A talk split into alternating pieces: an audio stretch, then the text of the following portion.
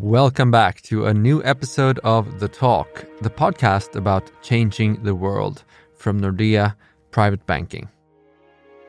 Today's episode was recorded in Oslo a few months ago with an entrepreneur who set out to reinvent healthcare in Norway.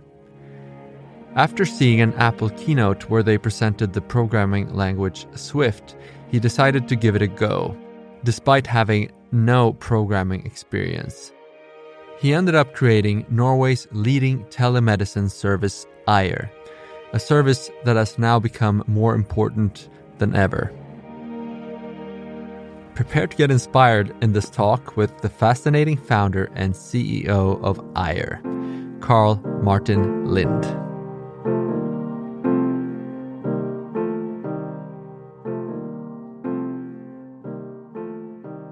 You are digitizing healthcare. Is that a good way of uh, putting it? Yeah, I think that's uh, exactly right.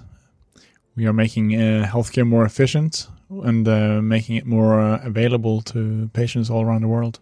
If you just look at the problem we have facing us with the aging population and you know everything uh, going on, and just training more doctors is the brute force way is not the way to go. Right? We need to make use what we have more efficiently.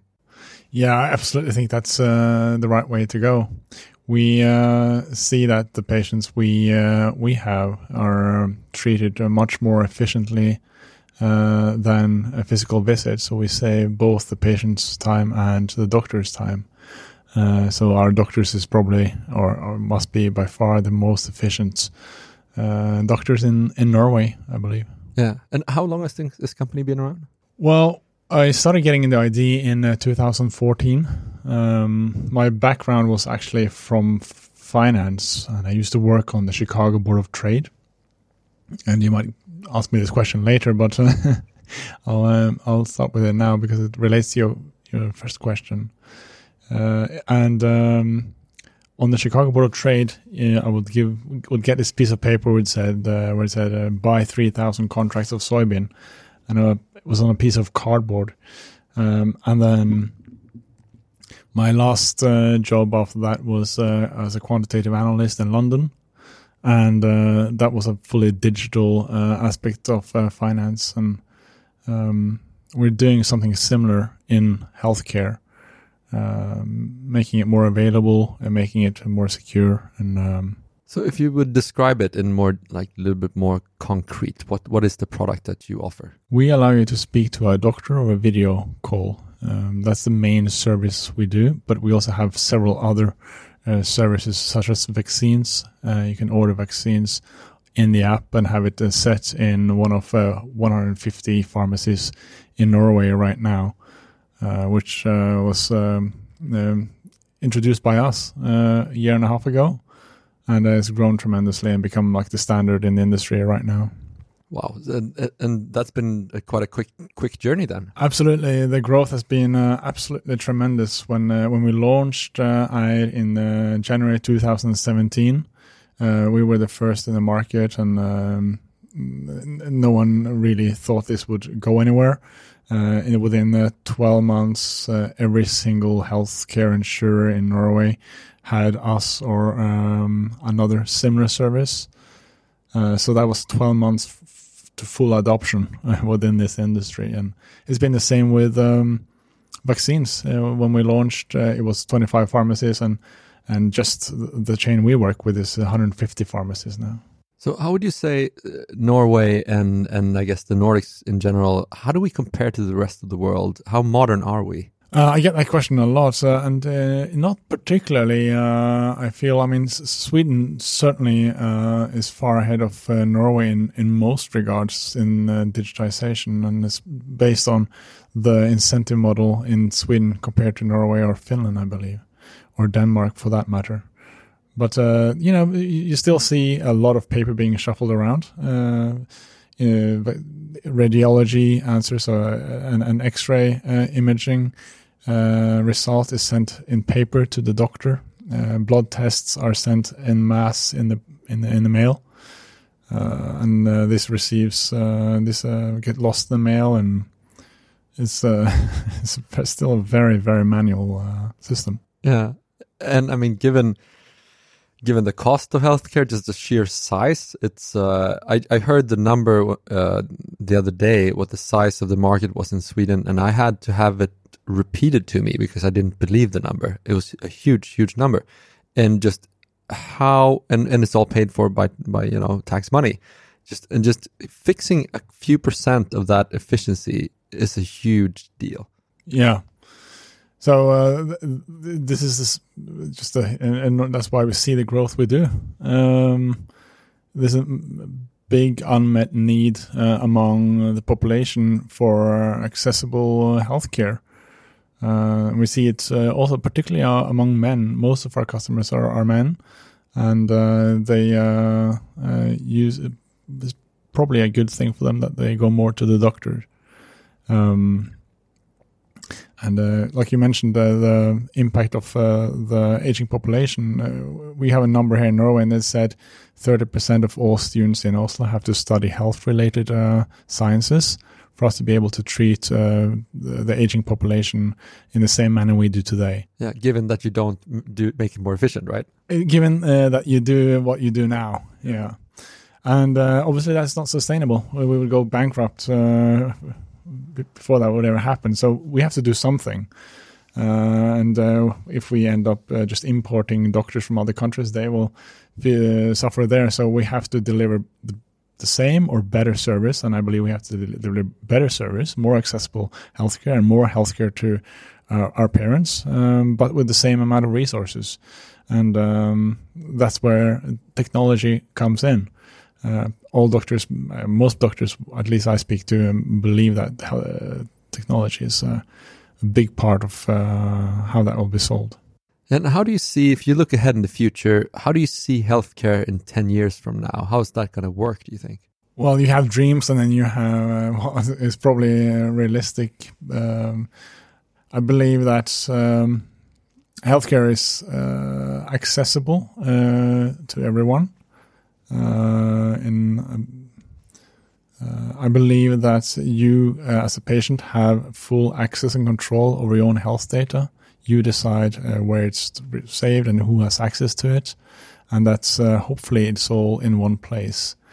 hopefully, the governments have this uh, healthcare record where everything is stored and we have APIs uh, into that uh, instead of it being in silos in some cupboard at your doctor.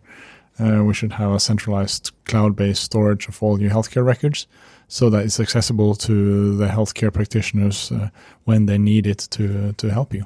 And when you allow it. And when you allow it, yeah. Yeah. So so I guess you will have some kind of private key that is tied to you, and that will unencrypt things. Yeah. So like yeah, but it's like a bank account. All of this is sold in banking already. Yeah. Uh, decades ago, actually, we have centralized payment system for a long time, and it's not too dissimilar to that. Right. Yeah, and, and uh, what you mentioned about uh, health data also is is a lot about having more, better data. Right now, you have like a few data points, like you know the blood test from a couple of places, blood pressures from a couple of places, in the future you would be able to have maybe a whole history of, of blood pressures that you get every day or you know something along that, those lines right? Absolutely. And that was actually one of the ideas i worked on before i started. I was uh, an app called fitmetrics. And uh, it would synchronize uh, health data from different sources and make it uh, available to you. And then the thinking was that well let's uh, share this with the doctor and uh, make sense of it.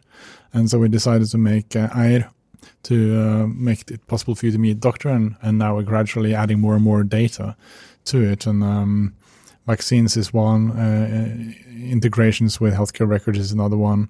But like you say, uh, at home um, monitoring or home testing or uh, capillary tests coming closer and closer to the patients.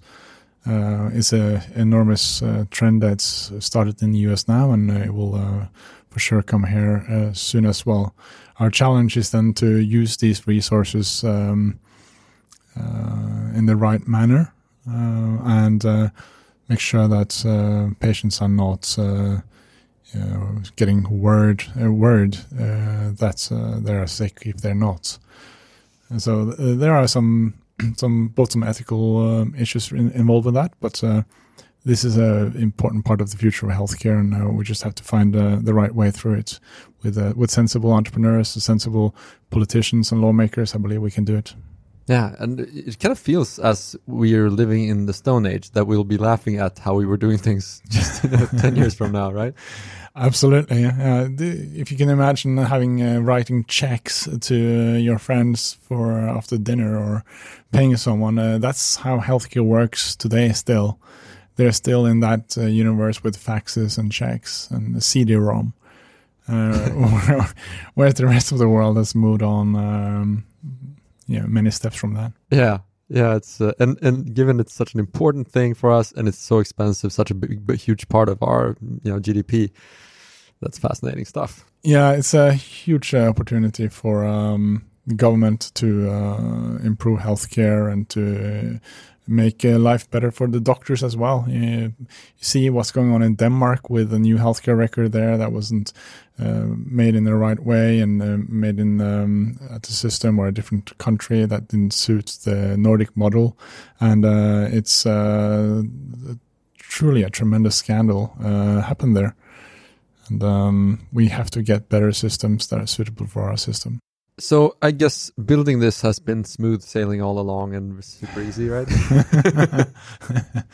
uh, no, there's uh, ups and downs uh, to being an entrepreneur and um, working, uh, you know, 70 hour weeks uh, year after year. Um, it's uh, really demanding, like I'm sure you know, and you met many entrepreneurs. It's um, it's not for everyone and uh, it's uh, super challenging, but also, of course, extremely rewarding to have people uh, fo- uh, work with you on the vision that you have for the future, uh, and hire people that are uh, growing and learning and experience the thrill of changing the future like you hope to. It's, it's, it's very exciting. Yeah, it's um, it's a lifestyle Absolutely. Well, lifestyle, it's my life. uh, so it's all encompassing. Uh, yeah, lifestyle, I guess is the right word. Yeah. So when, when I've been, I mean, it's really easy. Whenever I ask entrepreneurs about the tough times, I can talk to them for hours. But when I ask them about, you know, when has it been a really good time? When did you celebrate last? And they're all like mm. thinking, like, I, don't, I can't remember doing that. but what have been for you, yeah. like a magical moment where you felt like, wow, we made it? Yeah. Um, I listened to one of your other podcasts, and uh, uh, some of uh, one guy said, you know, like by the time you are, can celebrate, uh, you have already moved on mentally in so many ways, uh, and it's so true. And we talk about this actually at, at work that we have to, okay, when we achieve something, we should set off the time to celebrate what we've accomplished, and it's important uh, to mark those milestones for the company and for everyone.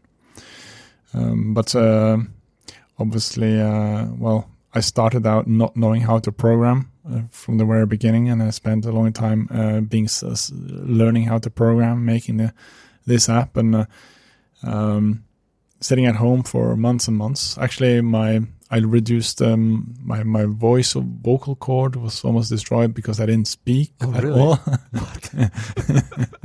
Never heard that uh, before yeah, I was um, a hermit for for a long time. But I learned how to program, and, and we programmed uh, an app that uh, is helping uh, to push the future of healthcare forward. But wait, I have to stop you here. What you learned how to program? So you, you for this? Yeah, that's incredible. So you came from from not programming to to actually sitting down, learning to program, and coding this app. Yeah, that's incredible yeah, it's um, it was it was very difficult, and I didn't know anyone who knew how to program. So all I had was uh, something called Stack Overflow, which is a forum where you can ask other programmers about questions. Um, yeah, I just literally uh, saw the Worldwide Developer Conference at Apple, and they launched a programming language called Swift. And I thought, well, that doesn't look too difficult. and uh, little, little did I know, two years later, um, how hard it was. This is such an inspiration for so many people. I, I- never I heard hope so, something like this. Everybody thinks that you have to, you know, kids today they learn how to code when they're in kindergarten and and or they get this fancy degree from Stanford Hmm. and that's you know you have to hire one of those. But you were like, no, no, no, I'm going to do this myself. I saw this on the Apple Mobile Developers Conference. That looks that's so funny. I, I love I, I love that you did that. Yeah, well, it's uh, very hard work, but uh, programming is. Uh, I never knew that before I started programming, but uh, it's the most creative tool you can have. With programming, you can make or create anything really. So uh, if you feel creative, it's one of the best things you can do because uh, it opens up a whole universe of uh, ways to express your creativity. So from the first line of code you wrote, "Hello World" or something, whatever you wrote, Yeah. from that to having a uh, prototype of an app that kind of worked, Yeah. how long time did that take? Uh, I started, uh, well, I sat down, I think, in uh, October, November 2014. Uh, and then I launched uh, Fitmetrics, which was, uh, I mean, it, arguably the code was terrible, but it worked really well from the customer's point of view. And it was launched in the App Store on, uh, I think, May, or June, July 2015. And uh, from there, What was that? A year? uh, 2015. Did I get that right? Uh, well, like mm, seven, eight months, yeah. Seven, eight months. Okay, Yeah. yeah. Wow. Uh, to launch, launch the first app, and then I started immediately on on Eyr, and then uh, that took a little bit longer with video and payment and secure ID, bank ID, you know, all these features that you is is in a minimum viable product that we had to launch. But uh, yeah, so one magical moment came when we did a demo with uh, uh, our first customer, and the video popped up, and uh, everything worked. Uh, that was super exciting. And, um, our first hire, William, uh, in business development, was a huge step. Uh, Camilla in operations, as an operations manager, helped me tremendously. I mean, the team in uh, Ukraine, our programmers, uh, many of the milestones, I feel like it's the people that actually work with us and uh, seeing that work smoothly. Uh, and then, of course, getting funding uh, is, I don't know if I want to call it a milestone, but it's a great enabler, of course. Yeah. Just just out of curiosity, I don't want to you know dig too much in this programming business because that's not why you're here. But just, I have to ask: when you first let somebody else see your code, what did they say? spaghetti. uh, yeah, no, I mean, um, some of it was obviously terrible, but um, yeah, no, I think spaghetti was the word. so, if you look back now, what would you change if you could do it all over again? Where would you cut some corners and make it better? well, one of the reasons I started learning programming was that my aunt, she's a programmer, and she said to me when I told her about uh, the idea that I said, "Well, I'm in finance. I'll just raise money and then uh, we'll hire people to do the programming." And uh, she said, "That's a terrible idea. You should uh, you have to learn this yourself. Otherwise, you won't be able to understand what the programmers do, and uh, you'll just probably waste a lot of money." Um, and uh, that's one of the things that inspired me was my aunt who told me this. So, um, what was your question? I, I can't even remember. Well, I- uh, what what would you change if you could do it all over again? Yeah, I probably wouldn't. I probably wouldn't change it, uh, but it, it was. It had a big impact on uh, on me um, in both, and it was challenging. You know, sit there for a year and a half uh, in total, uh, getting into this MVP um of of Eyr. But uh, I think we're stronger and better for it. Uh, change. I think maybe we should uh, now, or should have or earlier moved abroad uh, think internationally, uh, not just from a customer point of view, but from a operational point of view and from a fundraising point of view. Maybe we should have had an, an office in London or New York or Stockholm. Uh, because uh, the ecosystem in Norway for fundraising and digital uh, health is uh, is not very mature, but uh, it's uh, you know in Sweden it's uh, enormous. Yeah, and so one of your advice would be okay. So learn learn the craft because you'll become a better at uh, buying the service if you can do it yourself from the beginning because you understand what you buy. Yeah, you can communicate better with uh, everyone in the in the company. Uh, Right. And also, uh, one thing that's very important about healthcare is obviously privacy and security, and having this instilled from the beginning how important this is uh, as part of our culture in the in, in the company um, was uh, kind of set in stone um by by me and my co-founder. Yeah. Uh, so that has carried on uh, down the line. Yeah. Yeah. So, so that would be one of your advice to make sure you know what you know. You know the craft. But if you have two more pieces of advice for an entrepreneur starting up, what would those be? Uh, well, the right people uh, is uh, like everyone says, you know, picking the right people to work with you, the people that uh, understand your vision. That uh, is uh, the most important part. Uh, it's the people that work with you every day that make things happen. It's not uh, an advisor or investors for that matter. It's the people on sitting next to you and doing the things, going through the to-do list, taking one step after the other, just knocking down barriers day by day and uh, getting the work done. And uh, and then fundraising, you have to be patient. Uh, be sure that you uh, have enough time to raise money. Uh, make sure that you don't get discouraged by too many no's. That happens to everyone, and just keep on working with it and improving. Um, we've been very fortunate with good partnerships uh, that has given us a tremendous uh, distribution that uh, would be impossible without uh, enormous amount of funding. You just have to be patient and have to have grit. Uh, I keep on coming back to this. It's, it's very tough to be an entrepreneur and this ability to keep on chugging along and don't give up. Uh, this is crucial. You won't get far without it. Like, um, like with this, uh, you mentioned this learning how to program. You, it's uh, that's that was just the first step. I, uh, nothing would happen before before that was done. So patience or grit. Yeah.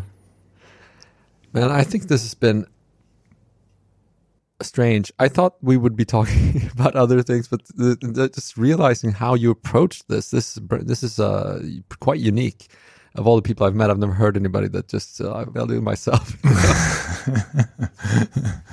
uh, so, but that's that's fascinating. I'm and I'm I'm super happy you came by. Is there something that you want to uh, talk about that I haven't mentioned? Well, there there are many things we could talk about, but uh, like the, the like the people, uh, we are where we are because of the people, uh, and make sure that you pick uh, right people with the right uh, skills and skills that are complementary to your to yourself. Uh, if you do that, you will feel like you have superpowers, and uh, that your team is uh, invincible. Uh, so just make sure that you have an open mind and pick you know if you have a weakness find someone that's super good at this.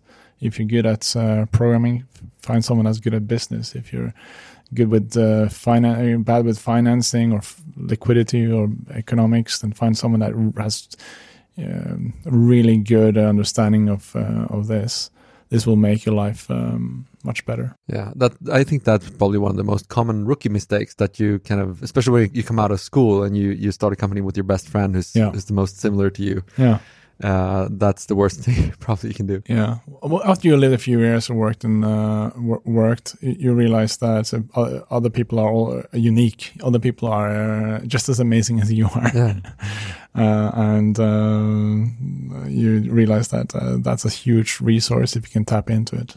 this was uh, this was inspiring. I love talking to you, and uh, I think uh, we'll see a lot of uh, programmers coming out now later in life. Uh, but you're not that old, right? You're, how old are you? Just turned forty. No, we're the same age. kind of. Yeah, I'm 41. Uh, that's very inspiring. So uh, y- you should know that you could start program right, programming right now. Absolutely. Uh, if you are fortunate enough to have time to to do it, uh, I recommend people to uh, anyone to do it. Yeah. Uh, it grows your mind and it grows your um, potential. So, um, yeah, just sit down and open Stack Overflow, learn Swift, and uh, create something. yeah. I'm so happy you came by. and uh, I, am I'm, I'm in your town, but uh, you know uh, I'm so happy you came by Epicenter to to uh, have a chat with me. I'm so happy that you invited me. Oh. Thank you so much for a nice conversation. Thank you. I hope to see you soon. Me too.